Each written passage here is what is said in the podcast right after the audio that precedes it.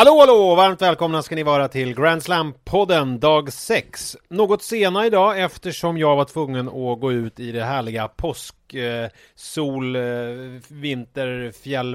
och åka lite pulka med mina ohängda telningar. Påsk? Är inte det, Ja, men det känns ju- bort? Jo, men det känns som, du vet, när påsk i fjällen när det är så här lite halvskönt i solen men i skuggan är det iskallt. Mm, du tänker så. Mm. Mm. Du har påskkänslor. Japp, eh, det har jag, har jag. Och jag har också beställt, ska jag säga. Jag kan ju inte beställa ett kors då, eftersom jag är ju inte troende, så det skulle kännas konstigt. Men jag har beställt ett, ett hängörhänge, likt det Kokkinakis har, fast med en, en liten dödskalle istället. Jaha. Ja, så Eh, kan man göra. Kommer på, kommer på måndag, tisdag. Jag trodde att du hade beställt ett konto på Onlyfans.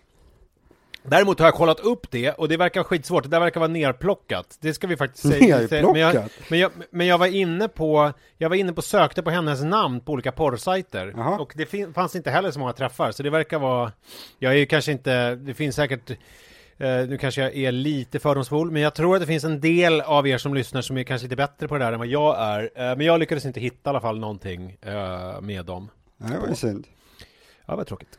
Mycket hade tråkigt. liksom gjort det fint, hade tagit fram hudkrämen och... Ja, det är med, och var det liksom, med din eh, nya dator som du gjorde de eh, sökningarna? Mm, Nej, mobilen. Ja, Jag okej. försöker hålla datorn ren. Ja, det kan ju vara klokt. Japp. Men så är det med det. Vi, hör, du, det här är ju inte, vi gör den här inte i samband med, med varken Pornhub eller eh, Onlyfans, utan vi gör den här podden i samarbete med Bethard. Ja, som är ett mycket fint eh, spelbolag. Till skillnad från det där Ja. smutsen du räknar upp där. Det tar vi fullständigt avstånd från allt sånt där trams. Men så här är det ju. En gång i tiden jobbade jag på MTV och då hade jag ett program som hette Hej kom och hjälp mig och då gjorde jag ett, ett reportage där jag jämförde brandstationer med hårspray. Och då kom jag fram till att brandstationer var jättebra om det började brinna och hårspray var jättebra om man ville fixera frisyren.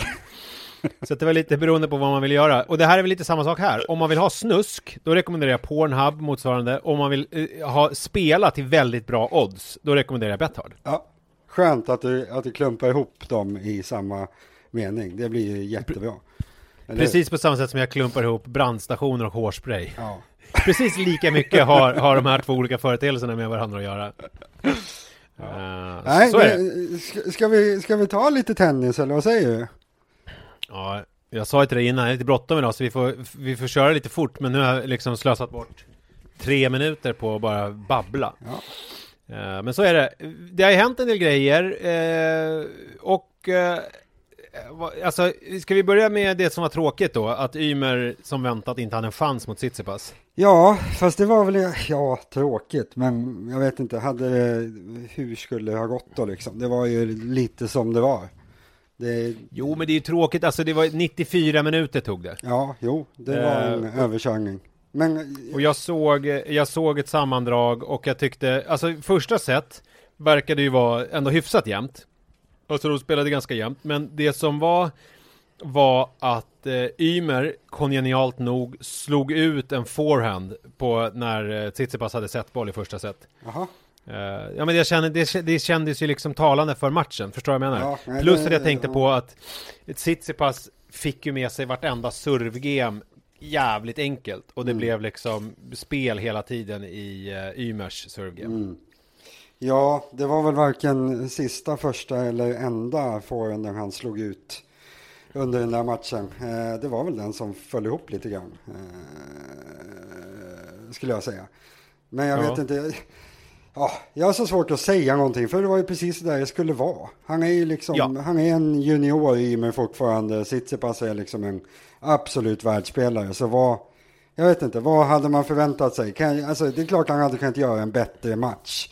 Jag tycker inte, man såg liksom hur långt ifrån han är på något vis. Men, ja, jag vet inte. Det, men jag tyckte, jag såg de bollar jag såg också, han, det kändes som att han försökte lite grann gå på eh, Tsitsipas backhand, men då Mm. gjorde ju Tsitsipas det där som du pratade om igår.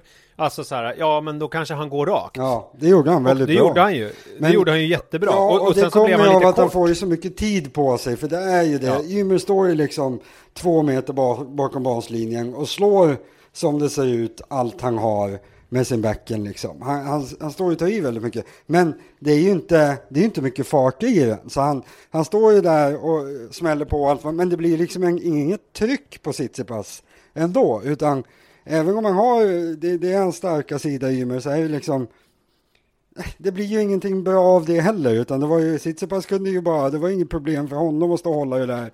Och sen som du säger, sen kommer ju den där raka backen och då fladdrade ju Ymer all världens väg. Han var ju liksom inte ens i närheten av att kunna försvara sig, så det var ju det var ju liksom för stor skillnad i tempo, i spelstyrka, i kraft. Det var, alltså han såg ju han ser ju sällan särskilt stor ut i. Han är en ganska liten kille, ser han ut som när han spelar tennis i alla fall. Men idag såg han ju ut som, en, som ett barn i jämförelse med Tsitsipas. Han blev uppkäkad helt enkelt. Och det, jag tycker inte, det var liksom inget annat än vad jag hade förväntat mig i alla fall. Och han får ju vara jätte, jättenöjd med tredje omgången. Det är väl inte, det är väl inget problem med det här.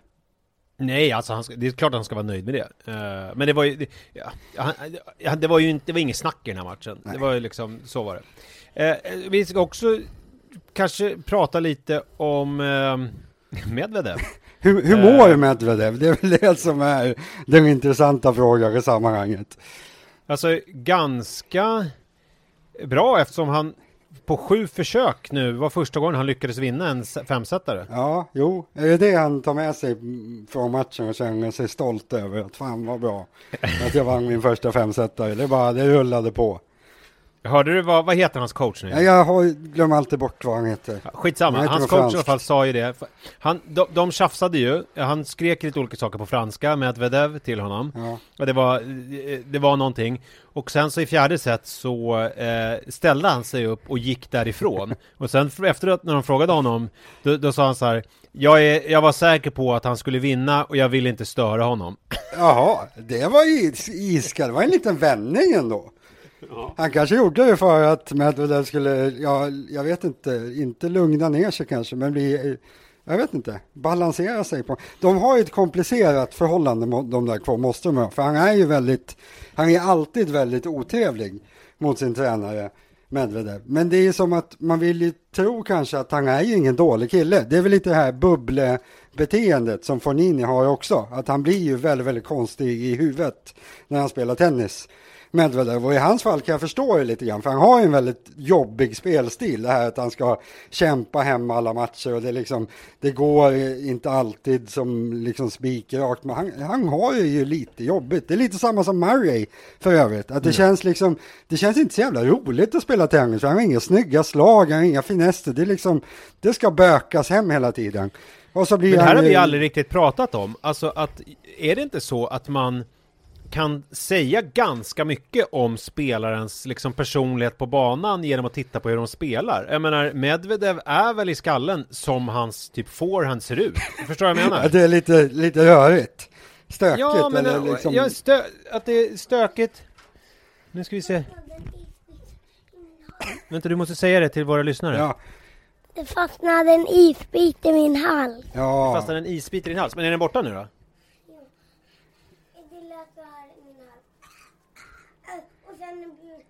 Blev den utkastad av sig själv. Ja, men du vet det bästa med isbitar, vet du vad det är? Det är att de smälter, så man kan aldrig kväva sig på en isbit.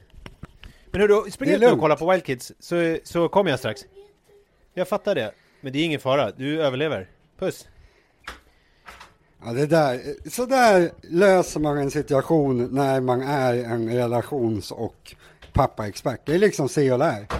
Det är nästan ja. så att folk borde få betala en slant för att det där kom in i avsnittet. Ja.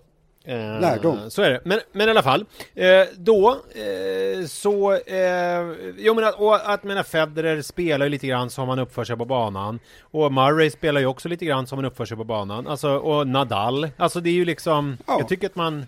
Jag tycker att vi har någonting här. Ja, Eller kanske. jag har någonting. Kanske. Jag är inte... Mm inte kopplat ihop det sådär. Jag tror det, det, där kommer kräva vidare analyser från min sida, men det är möjligt. Han, det, det, var stökigt i alla fall, men de är väl kompisar nu igen som vanligt de där kvar. Han kommer väl sitta och skrika lika mycket på tränaren i nästa match, kan man tro. Men det, men det är sexigt att det är på franska tycker jag.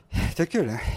Ja, Kanske. jag tycker det. Men, men det, det alltså det var ju lite grann som du sa. Alltså Krajinovic, eh, ganska jämnt i bollandet Mm. och Medvedev blev typ irriterad på det. Ja, och sen, sen var det väl som tränaren sa jag kanske. Det kanske var han som läste det genom att Ja. dra därifrån. Då visste han att nu Ja. kommer han bli så jävla någonting. Att han bara Ja. krossar honom. För så är det ju också att även om Karinovic kan stå upp.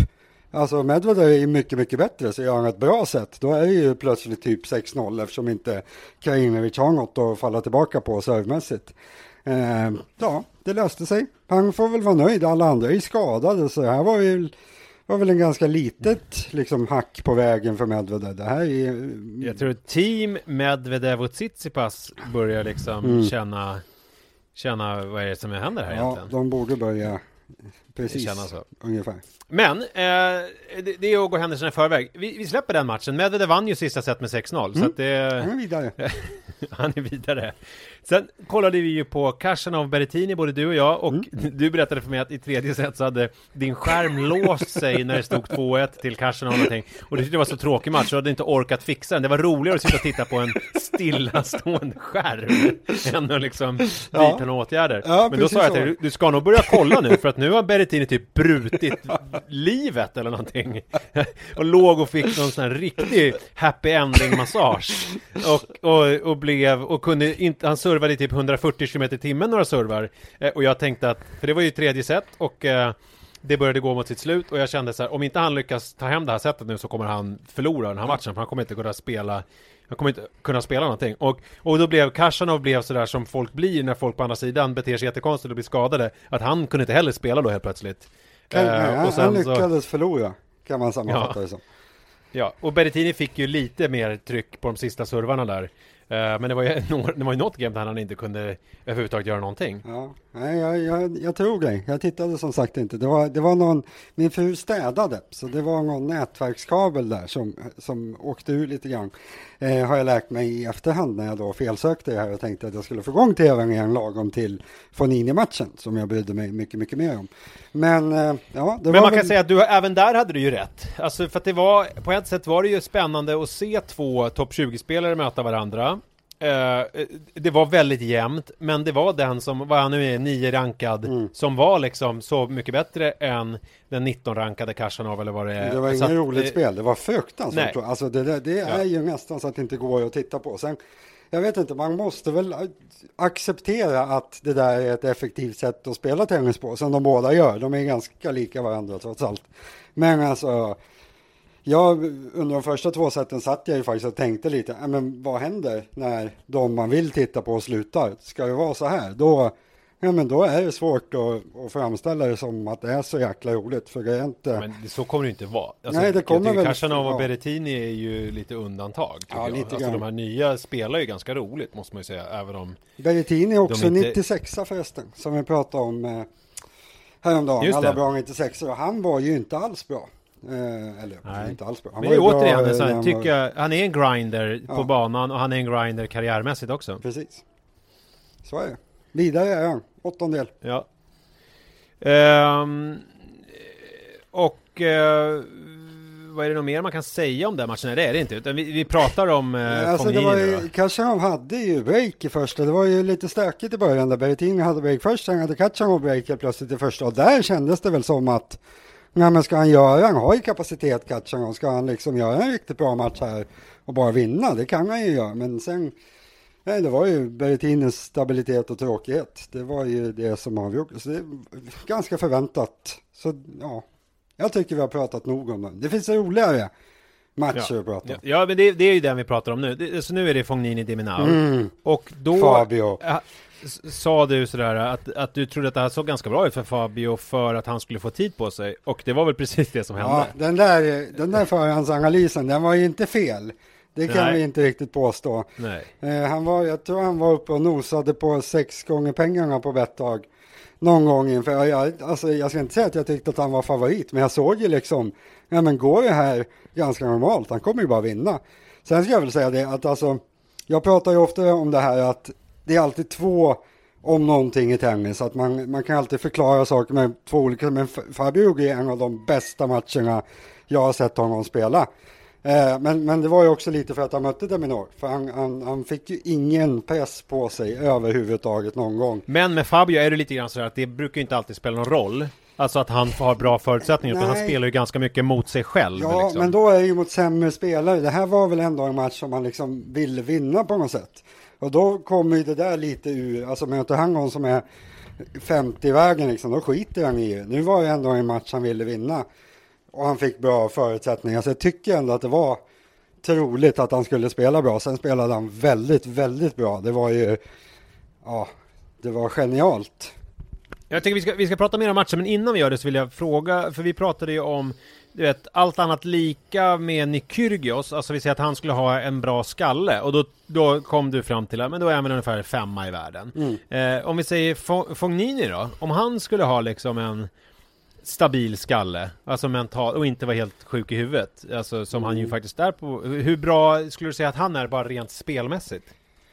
Det är jättesvårt att säga för där finns det egentligen en annan parameter. Det är att det han skulle behöva det är ju liksom att ha en vilja att försvara sig, en vilja att kämpa rent fysiskt. Han, han tar ju liksom alltid den lätta utvägen nästan. Att är han lite pressad ut i hörnet, ja men då smäller han bollen rakt istället för att liksom dra tillbaka den. Han skulle ju kunna vara en Nadal på grus egentligen. Han skulle liksom kunna kombinera den här superoffensiven och superdrivande spelet med att också vilja försvara sig. Men han hatar ju att anstränga sig liksom. Han vill ju helst inte springa, det tycker han inte är roligt. Men hade, han, hade man liksom fått forma honom, för det där är inte svårt att liksom bli bra på, det där är ju bara en inställningsfråga.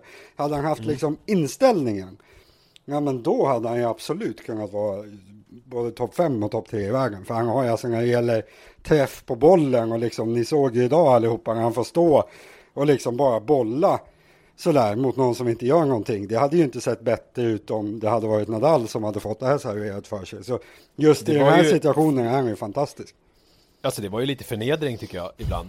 Alltså det var, alltså Deminar bara sprang till hörn till hörn och, och eh, Fognini liksom bara, det kändes som att han gjorde vad han ville och så här, ja men spring du. Ja, ungefär. Jag, Lille jag man. kommer, ja, ja, men jag kommer lägga den där i det hörnet, jag kommer lägga den andra hörnet, sen kommer jag lägga den där hörnet, sen kommer jag kanske lägga den i samma hörn igen, sen kommer jag lägga den där. Det Sen såg var- otroligt. Ja, det var väldigt, och sen fick han, hade sån längd på sina slag också. Så Ja. Deminor är ju inte, alltså han förstod ju faktiskt, det ska man säga till hans plus, att han förstod ju vad han behövde göra.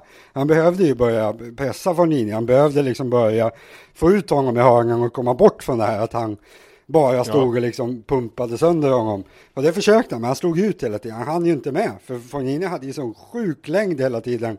Så när Deminor skulle försöka attackera blev han ju liksom konstant sen i träffen, så slog han ju bara ut. Så det- blir konstigt att säga det. Deminor var ju jättestor favorit i den här matchen, men det var ju liksom Ja, det var väl ett kvitto på hur mycket bättre tennisspelare Fornini är jämfört med Deminor. Sen kommer Deminor alltid vara högre rankad från nu, för han vinner så mycket mer matcher. Fornini strular och allt det här, men liksom när de möts, det går inte att säga att Deminor är en bättre tennisspelare. Det är ju väldigt svårt efter dagens match.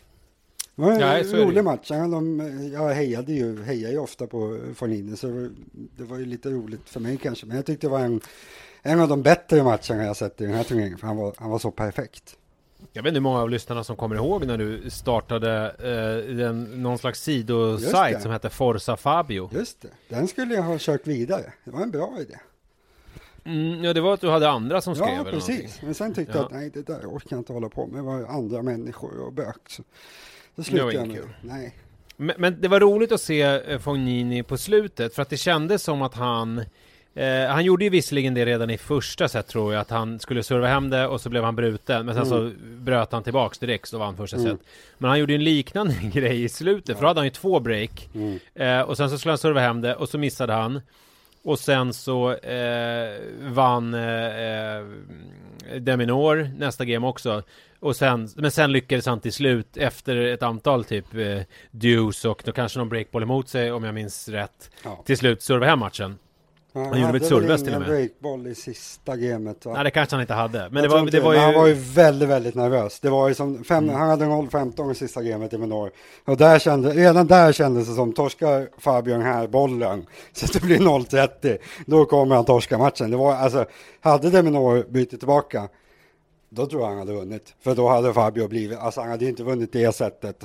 Och sen hade det ju bara blivit Nej, det hade inte blivit något bra. Han, var, han blir han ju otroligt han... nervös när han blir så att han börjar klaga, han började klaga på Hawkeye, han börjar prata med domaren, han börjar gå runt och flina. Det är ju liksom tecken på att han börjar bli sanslöst nervös och det var ju, det var ju jätte, jätteskakigt på slutet. Jag tror han hade 32, om jag minns rätt, 32 eh, unforced, varav 6-7 kom i de där första, sista ja, gamen. Ja, det låter... det blir ju sådär, han, blir så, han har ju liksom så avslappnat spel, det är så mycket som bygger på känsla ja. och liksom sådär, så när han blir nervös, det blir inget bra överhuvudtaget. Men jag fick också känslan, jag fick också känslan av någon sån här riktigt överlägsen eh, löpare som springer skitfort och sen så typ inte orkar riktigt hela vägen in i mål utan typ börjar gå och sen så precis lyckas ta sig över mållinjen före de som kommer bakom. Det är alltså, så kändes det lite Anders Södergren, skidåkare. Han, ja. han låg ju alltid och drog på, men sen vet man, det kommer. Men han vann ju aldrig. Fången vann i alla Nej. fall idag. Ja, det gjorde han. Men eh, om vi ska gå händelserna i förväg, vilket jag tycker vi ska lite grann, det är ju att vi har ju sett fram emot en jävla rolig åttondel. Ja, verkligen. För att han ju, går ju upp mot eh, Rafael Nadal. Vet du vad som är lite sjukt där, Nisse? Nej. Det är att Fonini anses på oddsen enligt Bettag ha lika stor chans mot Nadal som han inför matchen mot Eminor skulle haft. Det måste jag tycka känns lite, lite diskutabelt. Han står i sex gånger pengarna. Ja, det är lite weird. Ja. Men det är ju, jag tror inte att Nadal är nöjd med den nej, nej. Eh, lottningen, eller den, att det blev så. Det ska han absolut inte vara. För det blir liksom första också testet ordentligt för Nadal. Ja. Eh, och det är inte så roligt att bli testad av någon som man typ förlorar ganska mycket ja, mot. Nej, absolut inte. Och där får man väl säga, alltså servmässigt också, att jag vet inte vem som har, Nadal har väl lite bättre serve än Fonini kanske. Men där blir det ju också lite grann, har han, servar han lite, lite sämre än Nadal än vad han gör normalt, ja, men då blir det verkligen, verkligen ett rent bollande. Då måste han slå Fornini i spelet hela tiden. Och det ja. kan ju vara lite jobbigt. Så ja, nej, den, kommer, den spelas inte i natt då, så den kommer nej, vi prata så den behöver vi inte prata om så mycket men, nu, men det, vi kan bara... Blir det blir väldigt spännande. Ska vi släppa det där nu eh, och gå vidare till morgondagens matcher? Ja, tycker jag. Ja, då gör vi det eh, innan mitt barn eh, sätter fler isbitar ja, i halsen. Det, just det.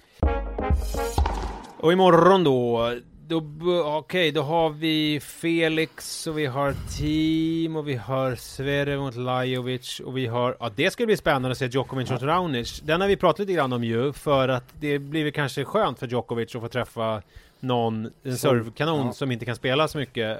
Det blir inte så mycket spel liksom. Det tror jag definitivt. Eh, nu är vi väl framme i skedet där vi måste prata om alla matcher. Nu är det i åttondelsfinaler liksom, så nu, nu måste vi säga, men vi kan väl börja, det är den sista matchen, det är 10.30, Djokovic Raonic. Eh, oddsmässigt, Betthag 1,50, Djokovic 2,90, Raonic, och det kan man väl säga, det kan även du tror jag, med din bristande kunskap om odds, säga att det är lite baserat på att folk tror att Djokovic är skadad. Normalt är det ja. kanske en och 15, Bojakovic. Så folk ja. tror verkligen, verkligen att han eh, inte är fräsch. Han har varit uppe, han startade på 1,61 säger jag. Så, eh... Men kan det vara värt här att spela på Djokovic då, tänker jag? För att han kanske, eller, eller är det liksom för osäkert? Jag bara tänker att man... Det blir ju vad man tror, alltså. Det lät ju inte jättesmart, men det beror ju på vad man tror. Alltså, har man en tes om att han faktiskt inte är skadad, vilket jag kanske egentligen har, han har väl hängt lite mycket i de här takkronorna. Du har skickat massa bilder till mig. Han gör konstiga saker. Han ja, men det, om man går in, om ni går in på Instagram och så kollar ni in på jo, äh, Novak Djokovic äh, konto, om ni inte har gjort det redan, så är det ganska kul att se för att det var innan den här matchen så la han upp lite bilder när han hänger i olika konstiga, jag vet inte om det är någon yoga-grejer, alltså det ser ut som en sån här knullgunga om vi fortsätter med det här Pornhub-temat. Eh, liksom han eh, uh, stretchar kroppen på de allra mest konstiga sätt. Och det hade väl inte jag höjt så många ögonbryn över i vanliga fall, men nu med tanke på att han dog i den här matchen för att han sträckte till någonting, jag tänkte jag kanske har liksom irriterat något genom att liksom hängt i de här konstiga Särkarna, Ja. eh, ja, som någon annan cirkusartist. Så det tycker jag ni ska gå in och titta på. Det är fyra, fem bilder han har lagt upp i en sån här... Han har mycket eh, konstigt för rulla. sig, kan man slå fast. Det är, han sitter inte bara och äter chips mellan matcherna. Det är mycket annat eh, diffusa grejer. Men jag tror Apropå, är vänta, apropå, vänta, apropå äta chips så var det ju ganska eh, Medvedev fyllde ju år igår. Eh, eller om det var idag, svensk. Ah, skitsamma, det blir så flummigt med allting. Ja. Han fyllde 25 och då hade han fått en tårta, eh, någon slags prinsesstårtliknande grej, Mm. som, där, som var utsmyckad av en, eh, vad heter det, bläckfisk. Jaha. Eh, och då eh, var det tydligen så, det var hans tjej som hade gjort den. Och det var en bild på honom då, när, det var, eh, han, eh, när han hade den här. Och då så sa han det, att det är min flickvän som har gjort den och jag kallar på, av, många ryssar så kallas jag för bläckfisken. Mhm. Tyvärr var det inga följdfrågor på det, men jag antar att kanske att det är för att han har långa armar som liksom är överallt, eller jag vet inte. Ja, fånga in många bollar. Det känns väl eh, Ja. rimligt. Han har lite olika, eh, eh, men det lät väl gott. Bläckfisk. Ja, men, men, men det deppiga var att han satt ju med den där bilden framför sig, Ja. eller tårtan framför sig, och sa han så här, jag har ju inte smakat på den ännu, men det ska bli gott att göra det efter turneringen. Nej. Nej, det, trodde jag inte om honom. Han kan kosta på sig en bit, det är inte farligt. Jag tycker det också. Ja, det, men det var inga följdfrågor på det heller, vilket jag var lite sur att jag inte var Barbara Schett eller Mats Wilander.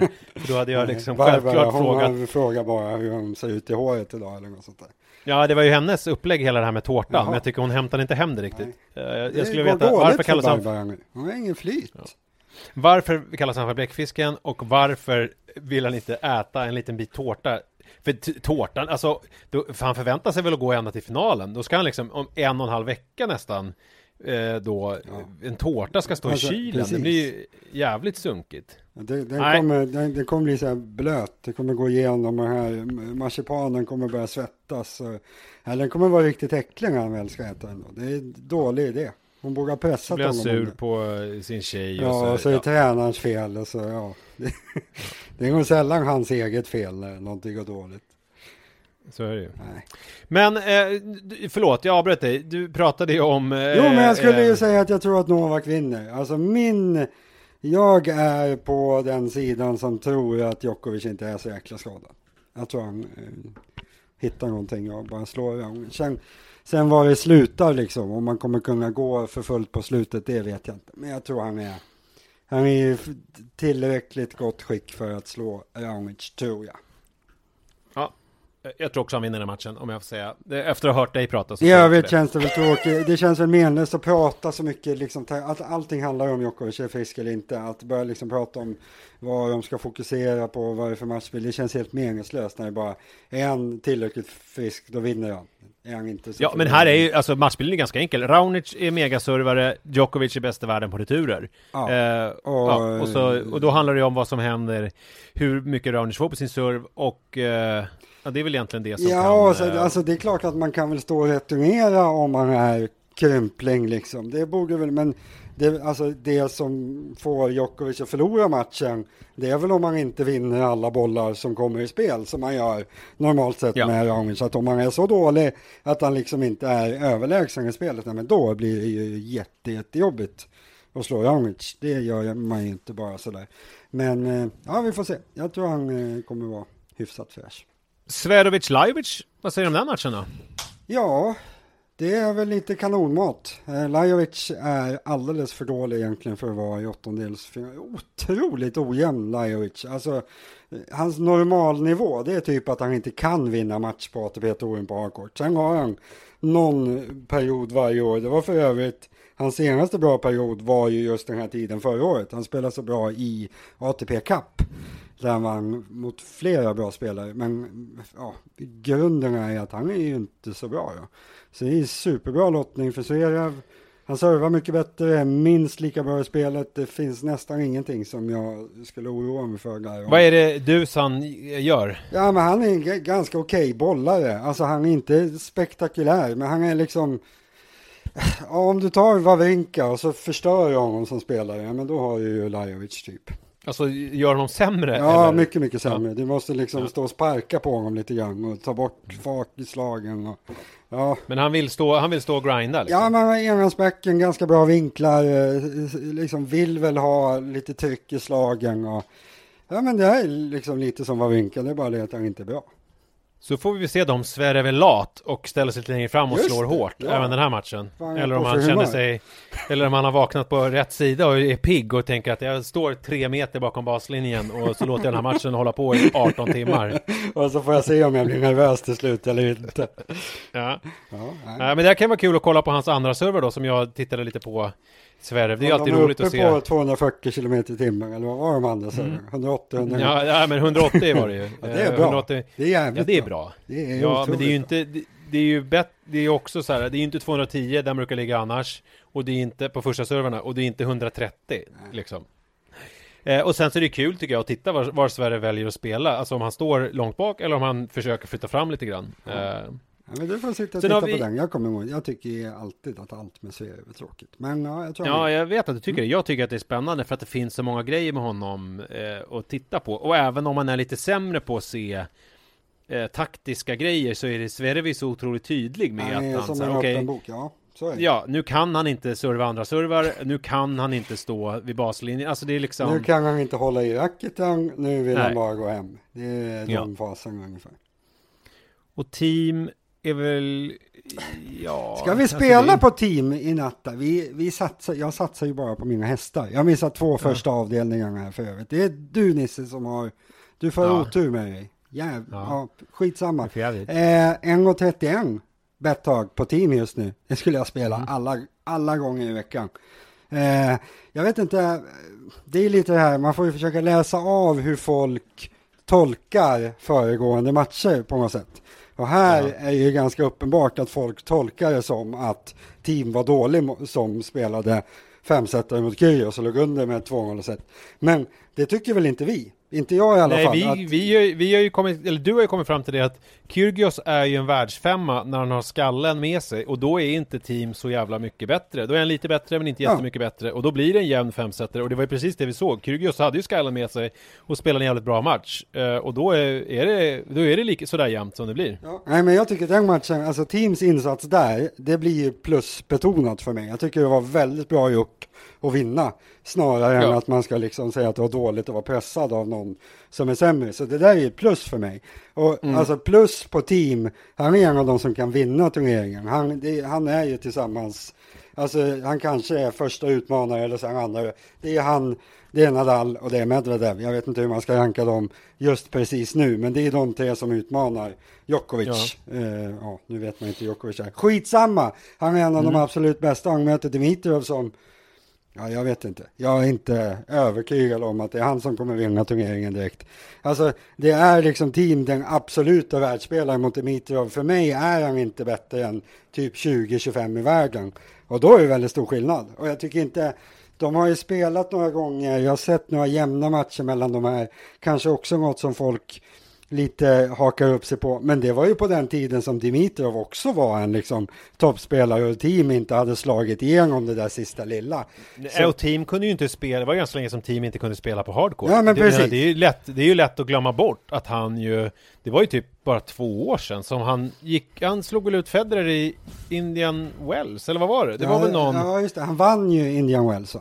Ja, och då känner man så här, gud, kan han vinna på hardcourt? Precis. Alltså, och nu är plötsligt känns det ju inte så här, ja det är hardcourt, team kommer inte ha någonting med det här att göra. Nej. Så känns det ju inte längre. Nej, nej. Men Eh, eh, så- Dimitrov har faktiskt 3-2 mot Team Inberger ser jag här och på hardcourt har han alltså 3-1.